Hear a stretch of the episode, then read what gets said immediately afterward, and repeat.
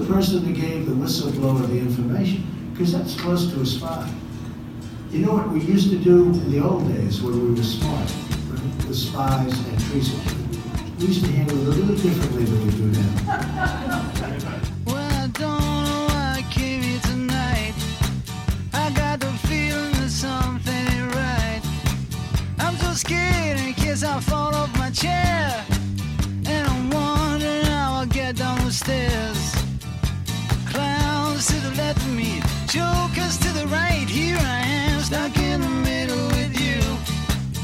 Yes, I'm stuck in the middle with you. From Pacifica Radio, this is The Bradcast, as heard on K P F K ninety point seven F M in Los Angeles. Elsewhere in California on K F O I Red Bluff Redding, K K R N Round Mountain, K G O E Eureka. In Oregon on K Y A Q on the Central Coast, K S O in Cottage Grove, K E P W Eugene.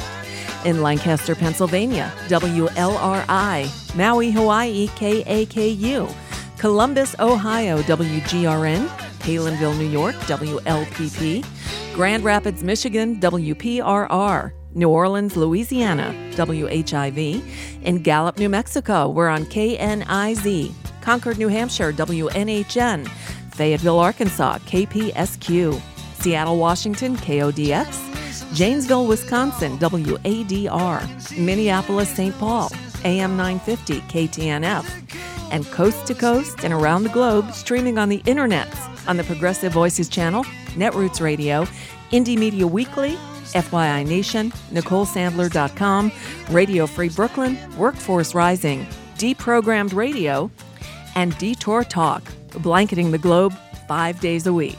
Usually hosted by Brad Friedman of brad blog dot com, but today you've got me, Nicole Sandler, of Nicole Sandler dot com, where the Nicole Sandler Show is based. Now, I'm happy to fill in for Brad Friedman whenever he needs me, but these last couple of weeks especially, he's been dealing with something pretty horrible. As you may know, Brad's father on September eleventh suffered a pretty massive stroke. Brad and Desi have been in Arizona with their family, consulting with doctors and trying to figure out how to proceed. And sometimes the decision is made for you. I'm sorry to have to pass along the news. Harvey Wayne Friedman passed away on September twenty-fourth. Brad and Desi are now flying to Saint Louis, where the funeral will be held. And unfortunately, this coincides with the Jewish High Holy Days. So bear with us. I'm here for Brad as long as he needs me. Thank you for being patient, and I hope you're enjoying the programs we're doing in Brad's absence. Just know he's working to get back as soon as he can, but obviously his family comes first at this moment. So that's the latest news. I'll be in for Brad most of next week as well. Angie Coiro will join me when she can, and we'll keep the news flowing here for you until Brad returns. And what a time for him to be out, huh? There is so much news going on.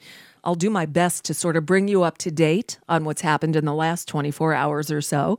And then later on in the hour, we will speak with John Bonifaz. John Bonifaz is the president and founder of Free Speech for People. They're at free speech for people dot com. And he and two of his colleagues over there wrote a book last year called The Constitution Demands It: The Case for the Impeachment of Donald Trump. So we will delve into that as well. But first, we'll get started in just a moment with the latest news. I'm Nicole Sandler, in for Brad Friedman, on this edition of The Bradcast.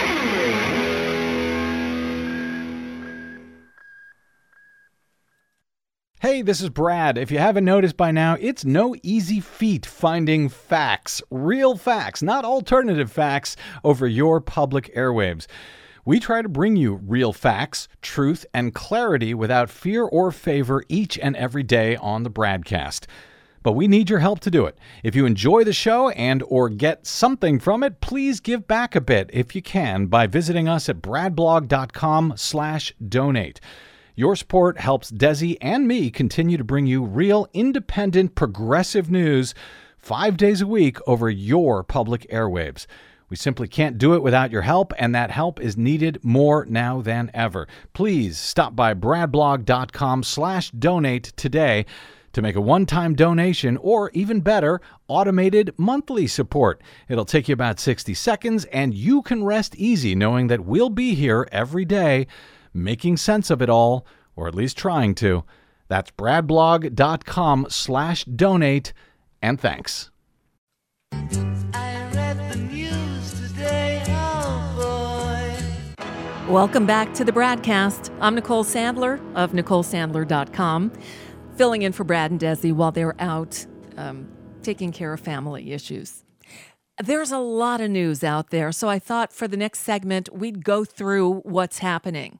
Now, I've got to admit, with all the major stories that have dominated the news of late, frankly, we've been remiss in covering some of the more ludicrous utterances from Cito Mussolini. But as the walls are closing in on him, his meltdowns are becoming more prolific and more insane. For example, all you have to do is look at his Twitter feed.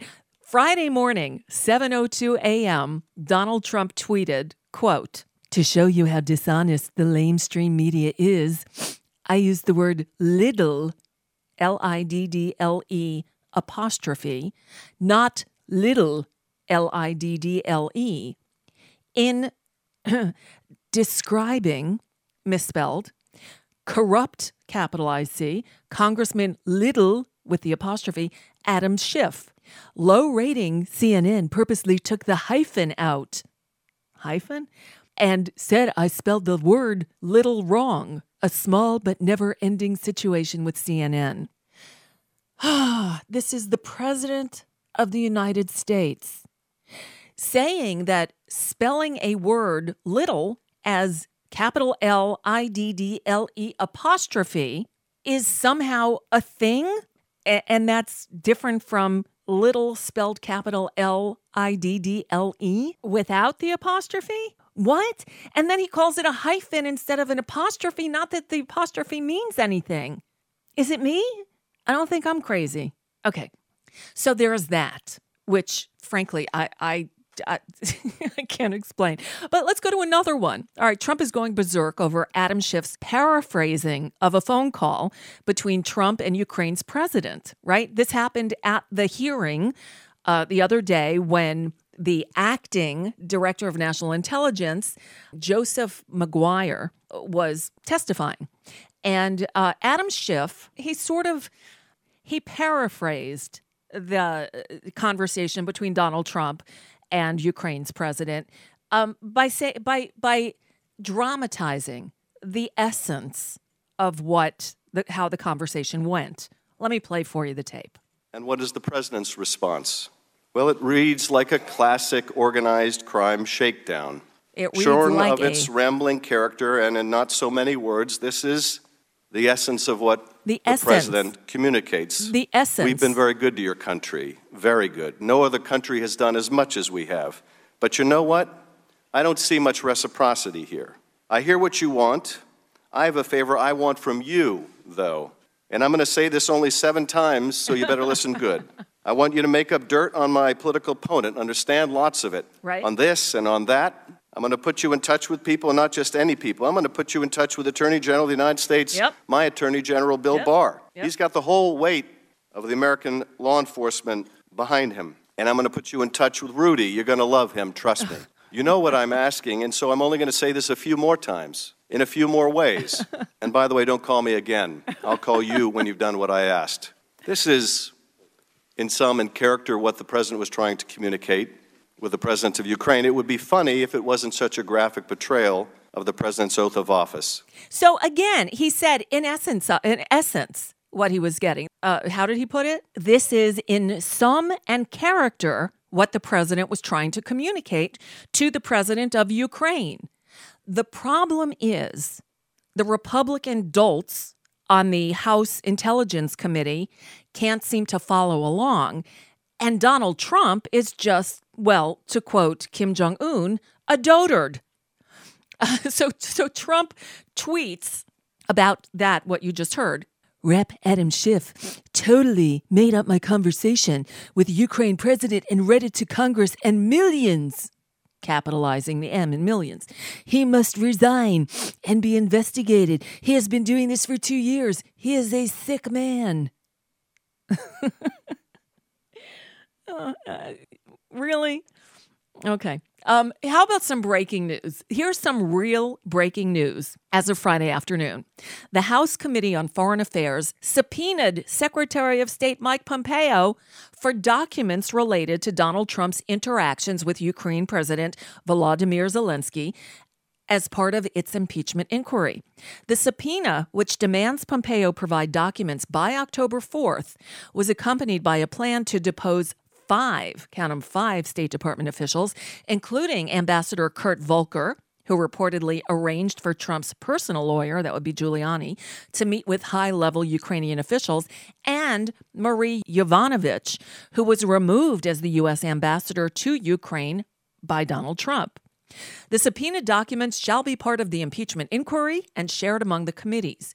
Your failure or refusal to comply with the subpoena shall constitute evidence of obstruction of the House's impeachment inquiry. This was written by the House Foreign Affairs Committee Chairman Elliot Engel, House Intelligence Committee Chair Adam Schiff, and House Oversight Committee Chair Elijah Cummings in a joint letter to Pompeo. Now, the depositions are set to take place between October second and tenth, which is during the two-week congressional recess. I, okay, now I'm a bit apoplectic over the fact that the House is now out for a two-week recess. But apparently the committees working on the impeachment inquiry will continue their work. Thank goodness for small miracles. All right, so in other news, there's other stuff going on since the last time we spoke. The Washington Post is running with a story saying efforts to shield Trump's call with the Ukrainian leader was a part of a broader secrecy effort. The White House has taken extraordinary steps over the past two years to block details of Donald Trump's phone calls with foreign leaders from becoming public. This following embarrassing disclosures early in his administration that enraged the president and created a sense of paranoia among his top aides. So they tightened things up. The number of aides allowed to listen in on secure drop lines was slashed. The list of government officials who could review a memo of the call's contents, that was cut. Fewer copies of transcripts went to agencies, and they were stamped with eyes only, do not copy. And some officials who deliver call memos had to sign for the records to create a custody record if they were to leak, according to people familiar with the moves who spoke on the condition of anonymity to describe them. At one point in two thousand eighteen, Defense Department officials were even asked to send back transcripts of calls to the White House after Trump aides grew worried they'd be disclosed. Wow. It's always the cover-up, isn't it? Now, onto the impeachment process, where reports point to Nancy Pelosi pushing for a very narrow focus on Ukraine. A senior Democratic aide said there will be, quote, very few hearings, if any, adding that the coming investigative work will largely take place in closed-door interviews. Okay, I have a problem with that. She's going to blow this whole thing. What I believe is that what's needed are many hearings and a wide focus on a number of the most egregious offenses committed by this corrupt president. The American public needs to be part of this, in open, every day, on every television station. And if they were given a choice of a few articles of impeachment on which to vote, Republicans could vote no on some, but yes on one. One is all that's needed.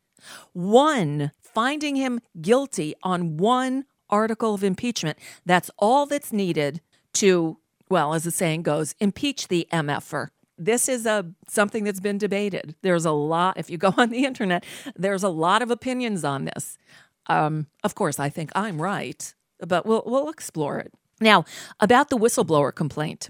It was released shortly before nine a.m. on Thursday, at the same time that the acting director of national intelligence, Joseph Maguire, was to begin his testimony before the House Intelligence Committee. The allegations made in the complaint were explosive. It accuses Donald Trump of abusing his powers to solicit interference from Ukraine in the twenty twenty election, and the White House of trying to cover it up.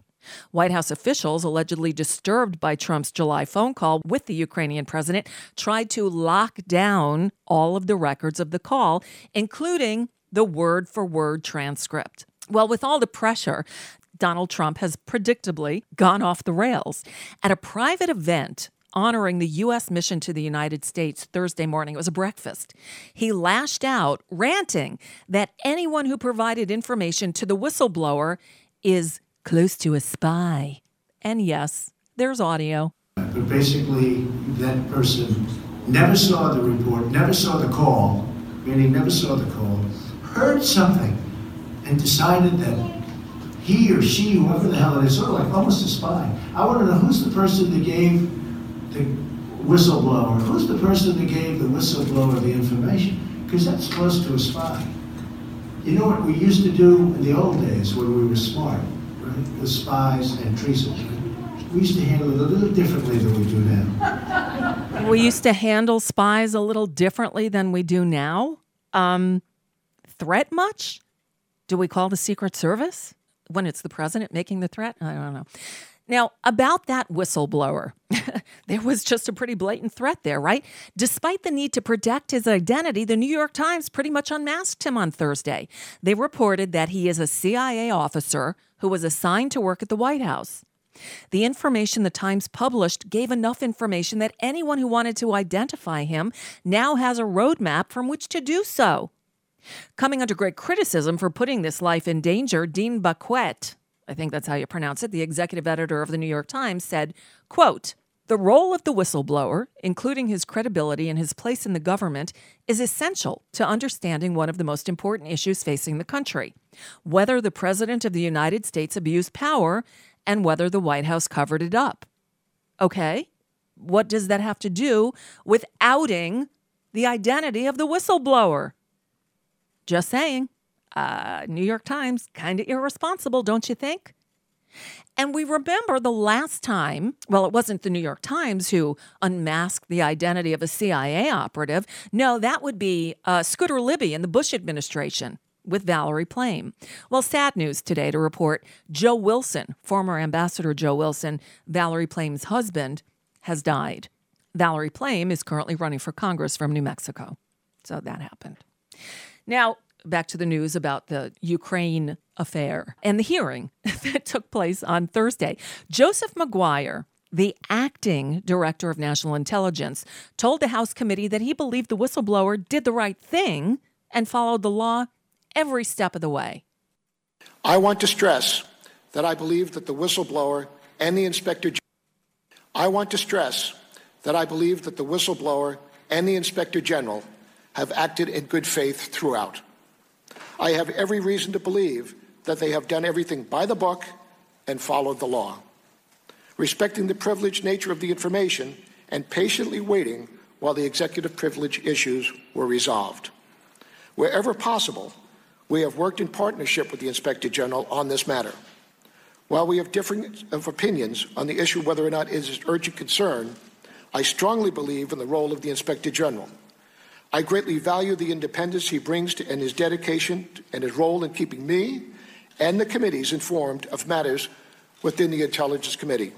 Second, although executive privilege prevented us from sharing the details of the complaint with the committees until recently, this does not mean that the complaint was ignored. No? You know, the big question for Maguire, one that he never adequately answered, at least to my satisfaction, was why he didn't follow the law. Why, when presented with this whistleblower complaint by the Inspector General of the intelligence community, who had completed his investigation and found the complaint to be both credible and urgent in nature, why Maguire didn't follow the law and turn it over to Congress. Instead, he went to the White House. The White House, where Donald Trump is the subject of the complaint. The first place you went was to the White House. Is, is, am I to understand that from your opening statement? It wasn't to the Department of Justice. The first place you went for a second opinion was to the White House? I did not go for a second opinion. The question was, is the information contained here subject to executive privilege, not whether or not it met urgent concern. And, and so the first place you went for advice as to whether you should provide the complaint as the statute requires to Congress was the White House. I am not authorized as the Director of National Intelligence to provide executive privileged information. I think it is prudent as a member of the executive branch to check to ensure that, in fact, it does not. I'm just well, asking about the sequencing here. Did you first go to the White House the to determine step? whether you should provide a, a complaint to Congress? No, sir. That was not the question. The question was whether or not it has executive privilege, not whether or not I should send it on to Congress. Okay. Is the first party you went to outside of your office to seek advice, counsel, direction, the White House? I have consulted with the White House counsel, and eventually we also consulted with the Department of Justice Office of Legal Counsel. And my question is, did you go to the White House first? I went to the Office of Legal Counsel for advice. Yes, sir. That, well, I'm asking which you went to first. Did you go to the Department of Justice Office of Legal Counsel first, or did you go to the White House first? I went to the office, my, excuse me, my team, my office, went to the Office of Legal Counsel first to, to receive whether or not the matter in the letter and in the complaint might meet the executive privilege. They viewed it and said, we've determined that it appears to be executive privilege. And until executive privilege is determined and cleared, I did not have the authority to be able to send that forward to the committee. I worked with the Office of Legal Counsel for the past several weeks to get resolution on this. It's a very deliberate process. Well, Director, I'm just, I'm still trying to understand the chronology. So you first went to the Office of Legal Counsel, and then you went to White House Counsel? We went, excuse me, and then to the, repeat that, please, sir. I'm just trying to understand oh the chronology. God. You first went to the Office of Legal right. Counsel, and then you went to the White House Counsel? No, no, no, sir. No, sir. No, we went, okay. to, the, we went to the White House first, to determine, to ask the okay, question. Okay, that, that's all I wanted to know is chronology. So you went to the White House first. Yep.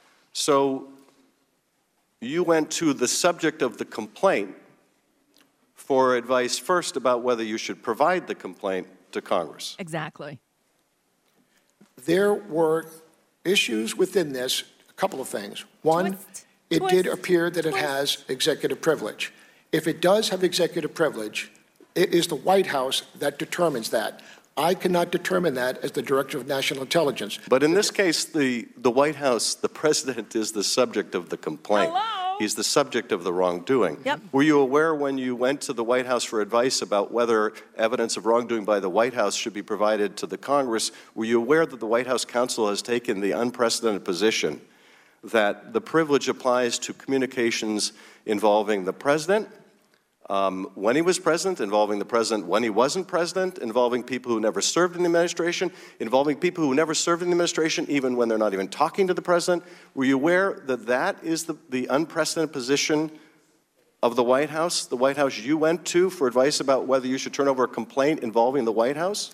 Mister Chairman, as I said in my opening statement, I believe that everything here in this matter is totally unprecedented, and that is why my former directors of national intelligence forwarded them to you whether or not it met urgent concern or whether it was serious. This was different.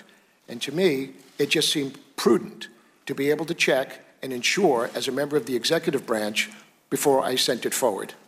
And to me, a United States citizen, I'm beside myself angry that the acting director of national intelligence decided to take it upon himself to not follow the letter of the law and use the prescribed methods to move along the whistleblower's complaint from the Inspector General to Congress.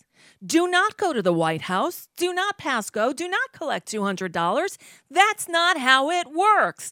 But this guy just took it upon himself to take the complaint to the subject of the complaint. And this is why we can't have nice things. Let me share one other bit of audio with you of something that happened on Thursday but got lost in the news with all the uh, impeachment stuff going on. There was another hearing. It was the former director of ICE, Tom Homan, who was testifying during a House hearing. I'm guessing it had to do with detainment at the southern border and family separation and all that.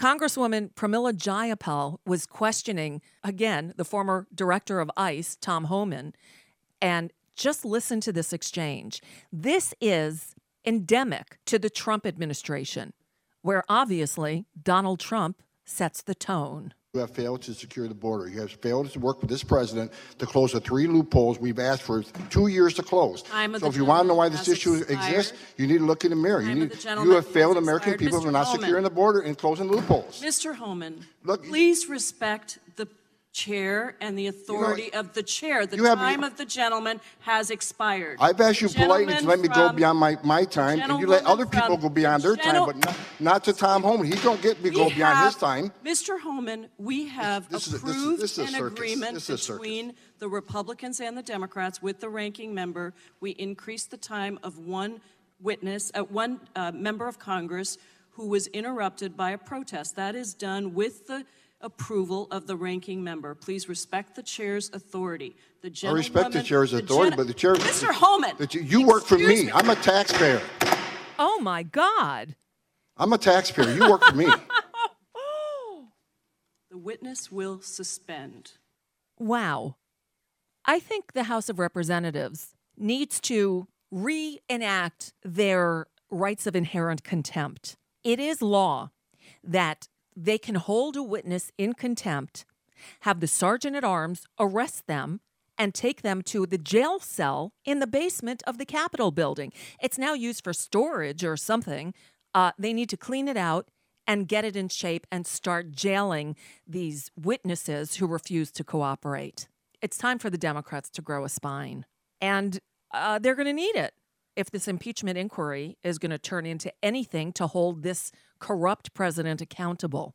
I have one more story to share with you before we uh, get to our interview today, and that has to do with Rudy Giuliani. Now, I've tried to stay away from Giuliani just because he's obviously off his meds or something, but this bears repeating. I, I couldn't make this up if I tried. I'm just going to read it to you. Rudolph Giuliani is set to make a paid appearance next week at the Kremlin, at a Kremlin-backed conference that includes Vladimir Putin and other top Russian officials. The news astounded national security experts. Giuliani angrily rejected questions about whether it was appropriate for him to attend the event, at which he also appeared last year. Giuliani declined to say how much he would receive or which group or person would foot the bill, saying, quote, "It goes to my company." Current and former White House aides say there is internal exasperation with Giuliani's behavior and the fact that he doesn't clear his media appearances or paid speeches with the administration. Giuliani has said he works for the president in a personal capacity and does not take a salary from the government or the president. He added, quote, "I'm not an idiot. I know you all are going after me. I know what you guys are doing with this," he said. Actually, I think he's pretty clueless. And I haven't even talked about his various meltdowns on C N N over the last couple of days. If you're interested, just Google it. Uh, I'm not going to waste our time on it. All right. Uh, there's much more important stuff going on uh, in the world, as you know. We've got an interview coming up in just a moment with John Bonifaz. John Bonifaz is the president of a group called Free Speech for People, and he's one of the co-authors of the book, The Constitution Demands It: The Case for the Impeachment of Donald Trump. That's next. I'm Nicole Sandler, guest hosting this edition of The Bradcast. Five major corporations now own over eighty percent of all media in the United States, but they don't control us. The Bradcast and the Green News Report are one hundred percent independent, one hundred percent listener-supported. But we can't do it alone. We need you. Your support helps us bring real facts to listeners at independent stations across the country. You can make a real difference by supporting independent media. This country ain't gonna save itself, but we can all do it together. Join us at bradblog.com slash donate. That's bradblog.com slash donate. And thanks.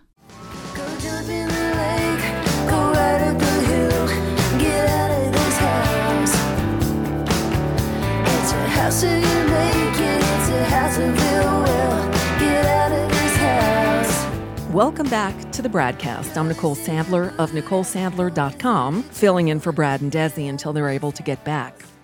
Should you need to get a hold of me for anything, uh, it could be a guest suggestion, it could be some constructive criticism or feedback or a question, you can always email me, Nicole at Nicole Sandler dot com. You can follow me on Twitter at Nicole Sandler.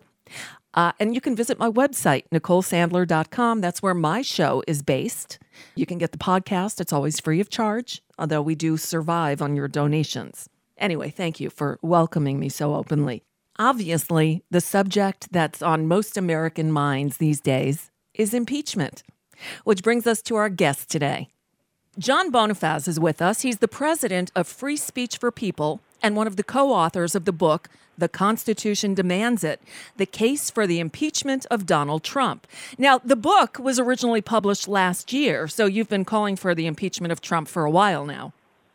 Yes, we have. In fact, we launched our impeachment campaign, co-launched it on the day of the inauguration of Donald Trump because he refused to divest from his business interests prior to taking the oath of office, and that set him on a collision course with the two anti-corruption provisions of the Constitution, the Foreign and Domestic Emoluments Clauses. He's been treating the Oval Office as a profit-making enterprise at the public expense since taking the oath of office. And this president, unfortunately, has engaged in committing many other impeachable offenses since that time, leading to the most recent impeachable offenses connected with the Ukraine scandal. This Ukraine scandal, which came really out of left field, it just took us all by surprise, is literally, uh, it's a bombshell. There's no other way to describe it. When you first saw, I mean, this, the story uh, over the course of a week was was breaking, and it wasn't until we actually got the uh, the readout, the summary of the phone call between Donald Trump and uh, the Ukraine, Ukrainian president that we realized just how damning this was. Um It's inconceivable. I mean, your thoughts as somebody who deals with, uh, uh, you know, government. Uh, did you ever think you'd see an American president engage in this kind of behavior? Well, unfortunately, it's not shocking given what Donald Trump has already done right in the course of his presidency. But yes, it is a gross abuse of power, directly soliciting from the president of Ukraine foreign assistance to help with his own reelection campaign, and then engaging in bribery and extortion to try to get that foreign assistance. These are clearly high crimes.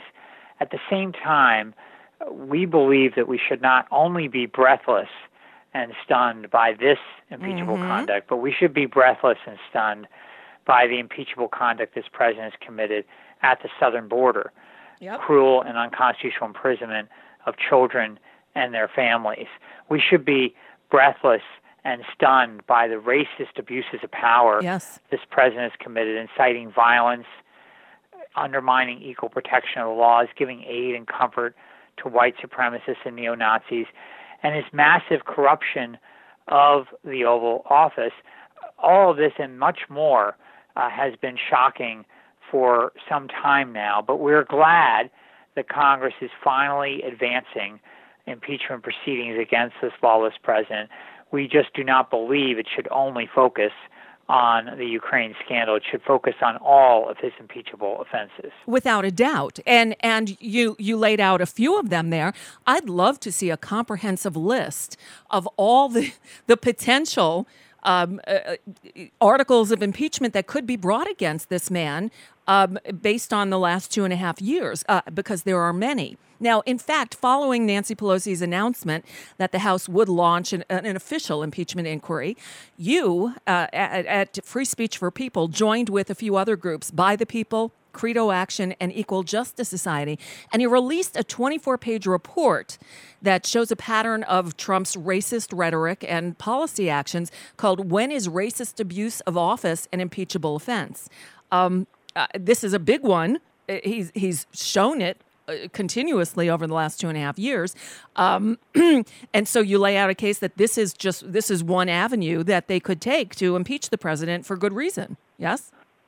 Absolutely. And, and the document, which our legal director, Ron Fine, authored, is comprehensive and addresses what occurred during Andrew Johnson's presidency when he faced articles of impeachment, which included an article of impeachment around his racist rhetoric. So there is already precedent for using the impeachment process to address this kind of racist abuse of power. But this president that we have today has clearly engaged in heightening racist racist tensions, racial tensions in the country, using his own racist rhetoric to do so, but also inciting violence and undermining equal protection laws, engaging in racism in his own policies, again, at the southern border uh, and elsewhere. Uh, and this is all documented in this report, which people can access at free speech for people dot org. And I, I should also add that when you reference the, the list that you'd like to see of all the impeachable offenses, we've documented that yeah. at impeachment project dot org. Oh, we've identified good. twelve separate grounds for impeachment proceedings against this president, the most recent one being the Ukraine scandal. Wow. Oh, can you share some of those with us? Because I, I, I'm, I'm leading somewhere, and it's my criticism of the way Nancy Pelosi has handled this thus far and appears to be handling it going forward. So you, you've identified twelve impeachable offenses. Do they include the ten uh, charges of obstruction that were uh, written, that were delineated in the in the Mueller report? Right. So to be clear, what we outline are twelve impeachment grounds. Okay. Each ground actually has a number of offenses backing up that ground. Wow. So the ten identified incidents of obstruction of justice are part of the obstruction of justice ground for impeachment, and certainly the Mueller report identifies in detail uh, those ten specific incidents of obstruction of justice. We also identify, as I said at the outset, the accepting of unconstitutional foreign and domestic emoluments, the mm-hmm. treating of the Oval Office as a profit-making enterprise at the public expense. That is a, a separate ground. The conspiring to solicit and then conceal illegal foreign assistance for his twenty sixteen presidential campaign, his willingness to accept foreign assistance from the Russian government to help him get elected in the first place, is a separate ground. The directing of law enforcement, including the F B I and the Justice Department, to investigate and prosecute political adversaries and critics for improper purposes, is a separate ground, and in fact was one of the articles of impeachment that Richard Nixon faced hmm. during the Watergate era. The abuse of the pardon power, when in mm-hmm. August of twenty seventeen this president pardoned former Sheriff Joe Arpaio yes. of Maricopa County, Arizona, when he had been found not just in civil contempt, but in criminal contempt uh, for violating the constitutional rights of thousands of people under his jurisdiction in Arizona solely on the basis of the color of their skin, locking them up, putting them in tent camps. Uh, that use of the pardon power was an abuse of it, and one that is a separate ground for impeachment.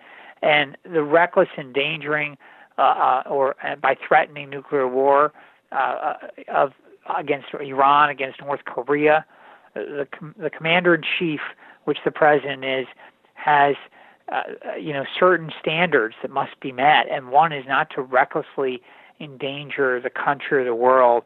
Uh, undermining freedom of the press, mm-hmm. the attacks mm. that this president has committed against reporters, against journalists, calling them enemies of the people, rising, uh, you know, the level of danger that journalists and reporters face as a result. Uh, the secret hush money payments that this president engaged in making prior to the twenty sixteen election, a conspiracy to violate federal campaign finance law, which led him to be named individual one, yep. the chief conspirator uh, in that scheme, by the U S Attorney's Office of the Southern District of New York, the abuse of the emergency powers uh, to try to build a wall on the southern border, which Congress has explicitly refused uh, to allow, uh, refused to fund, uh, and, and more than once, and yet this president takes monies from other funds to try to build that wall when he doesn't have the appropriation power, which is only exclusively given under Article one of the Constitution to the Congress. Uh, as I mentioned, the cruel and unconstitutional imprisonment of children and their families at the southern border in violation of their due process mm-hmm. rights, their equal protection rights, their rights under the Eighth Amendment against cruel and unusual punishment, the racist abuses of power uh, that I've highlighted, and now most recently with this Ukraine scandal, the seeking of foreign assistance for his twenty twenty reelection campaign and the use of bribery and extortion to try to get that assistance is astounding when you consider all these impeachment grounds, why Congress, frankly, has not moved much, much earlier to address this lawless behavior out of the Oval Office. We're glad that there's movement now, but it's happening because of a mass movement that's been built over many months with our allies in pressuring Congress to carry out its constitutional duty, and it will only complete that constitutional duty and send those articles of impeachment over to the U S Senate because of that movement keeping the pressure on the United States Congress. Exactly. So, John Bonifaz, you, you lay out th- uh, this list that just keeps going on and on and on of really egregious, serious, impeachable offenses. And uh, yet, you know, we've seen Nancy Pelosi pushed back on the idea until this Ukraine story broke. Now, I get it. This is, it's all in one place. It's easy to digest. It's obviously illegal. It's reprehensible behavior for a president of the United States. And it does form the basis for a, an impeachment inquiry. What What's perplexing to me is Nancy Pelosi's position now that uh, reports say that she is looking at um, a very narrow approach, that she is saying uh, it will focus exclusively on Ukraine. And there are some reports saying that they won't even have many, if any, hearings. They just want to go ahead now that they went and got, made sure they had the votes for, uh, uh, in support of, I guess, an impeachment inquiry before they actually did it. Isn't that sort of back-asswards? Yes, I mean, I think we do need to have some impeachment hearings, but I do believe, and, and we've been very clear about this at Free Speech for People with our allies, By the People, Credo Action, others, that we should not drag out this process unnecessarily, that the evidence is overwhelming and that it can be presented to the American people in summary proceedings uh, with a with a vote by November first hmm. out of the House Judiciary Committee on Articles of Impeachment and a vote on the floor by November fifteenth. But the public needs to be further educated about all these impeachment grounds, and it definitely should not be limited solely to the Ukraine scandal. You know, I think the other point to emphasize here is people say, well, why is she moving forward now when all these other matters occurred? And the answer really is the sustained pressure that people all over the country placed on members of Congress, including Speaker Pelosi, mm-hmm. to carry out their constitutional duty. This This particular development, this particular uh, news cycle with this story emerged out of all that uh, pressure, uh, came about, you know, in, in the context of that pressure, and that's what was the final straw that pushed this forward, which is all the reason more that we need to keep the pressure on and make sure that the scope is expanded and that the urgency of the moment is addressed for moving this forward to sending the articles of impeachment to the Senate for a trial. Right. Now, I just read an interesting article at uh, the New Republic by Alex Perrine. The headline reads something to the effect of, the impeachment should not, the, the end game of the impeachment should not be impeachment. I'm, I'm, I'm, I'm blowing the paraphrasing of it. But basically, his thesis is that we need to get all this information, that whole laundry list of impeachable offenses you just laid out for us, out into the public sphere. That's what hearings are for. I mean, I'm uh, uh, I'm barely old enough to remember the Watergate hearings, and I know they were on our television every day. When when the the inquiry began, public sentiment was not in favor of impeachment. It was throughout these televised hearings, something like two hundred fifty hours plus in our living rooms every day, that the public began to come around because they saw what Richard Nixon had done. Um, Isn't that part of the education process? Isn't that what it, it's going to take? My, my worry is that before Nancy Pelosi would commit to an impeachment inquiry, she had to have the votes in order to pass it. And and I, I'm just thinking that, and now with the um, idea that there might be very limited hearings on a very narrow scope is troubling to me, because I would like to see Donald Trump removed from office for all the reasons you just set out. Um, As of now, I think getting any Republicans to go along with it is a heavy lift. However, if they have hearings on all of those things you mentioned, if the, the public is, is presented with the facts, I don't think they have any choice but to vote to impeach, to remove him from office. And if they don't, well, that's it goes on the record as well. You know, there's no question that Congress should have been doing its job and holding these hearings all along. Yep. You're right about that. The concern we have is that this president is such a danger to the republic, yep, here and now, that for Congress to go forward with impeachment hearings into next year does not meet uh, the, the urgency of the moment. I mean, the fact is this president is not just using the Oval Office to try to solicit foreign assistance from the no. president of Ukraine. He's doing so many other, impe- imp- committing so many other impeachable offenses, as I've outlined here, that every day, you know, he's effectively attacking our Constitution, our democracy, and the rule of law. And so it's not like we have a matter of months before these charges need to be put before the Senate. It's a matter of weeks. That being said, the, the reality is that Congress can still hold hearings after issuing those articles. And in the Senate, we need to demand a trial, and that trial will be a further airing of the the grounds. Mm-hmm. And the House will, will have managers that have to go and present those charges, and all of that will be a public education process. So it doesn't end with the House votes. Uh, I, I do think we need to expand the scope, but we have to treat the matter with the urgency it requires. And we know there will be some who claim, as we mer- we get closer to the Iowa caucuses and the Hampshire primary, who claim, well, we'll just impeach him at the ballot. And there is no, no such no. thing under the Constitution for impeaching at the ballot. We hold elections every four years for president to decide whether somebody stays in office, whether someone else becomes president. We, we hold impeachment proceedings to deal with a direct and serious threat to the republic, and that's what we're facing today.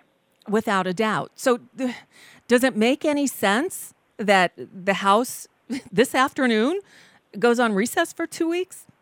No, it makes absolutely no sense, and that's why we've joined By the People, Stand Up America, and many other allies in calling on this Congress and calling on Speaker Pelosi to cancel that recess and to continue uh, over the next many days uh, until November first, if necessary, but not later than that, in issuing articles of impeachment out of the House Judiciary Committee. It makes absolutely no sense for them to start a recess now. Now, you keep talking about the House Judiciary Committee. After yesterday and the, the hearing with the acting director of national intelligence, uh, Joseph Maguire, um, it looks like, if I'm reading it correctly, that Nancy Pelosi has taken the, the, the um, I guess, the oversight of the impeachment proceedings from Judiciary and turned it over to the Intelligence Committee. Does that make sense?